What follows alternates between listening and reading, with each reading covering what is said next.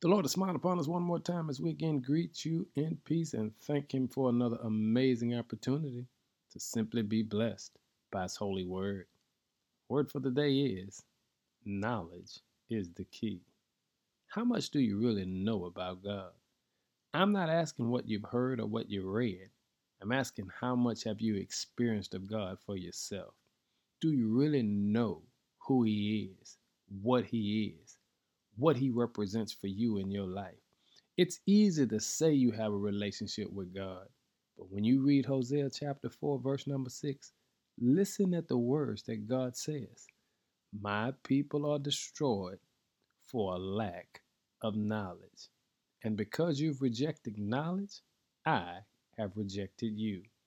Here is the point there are those who are God's people who reject the knowledge of God. And the sad part is, sometimes we don't even know it. Ask yourself, what area of our lives have we rejected God?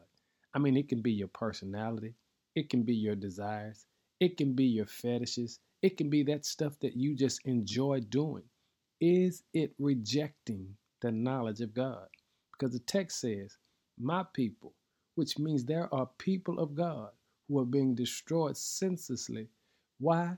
Because they don't accept the knowledge of God. Ask yourself one more time how much do you really know of God? How much of what you know of God is leading your life?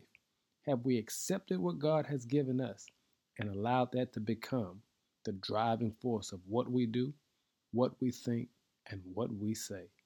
It's all about knowledge today. And the text says, My people are destroyed for a lack of knowledge. Lord, we pray that we'll open ourselves up to receive the knowledge you have for us. In Jesus' name, amen.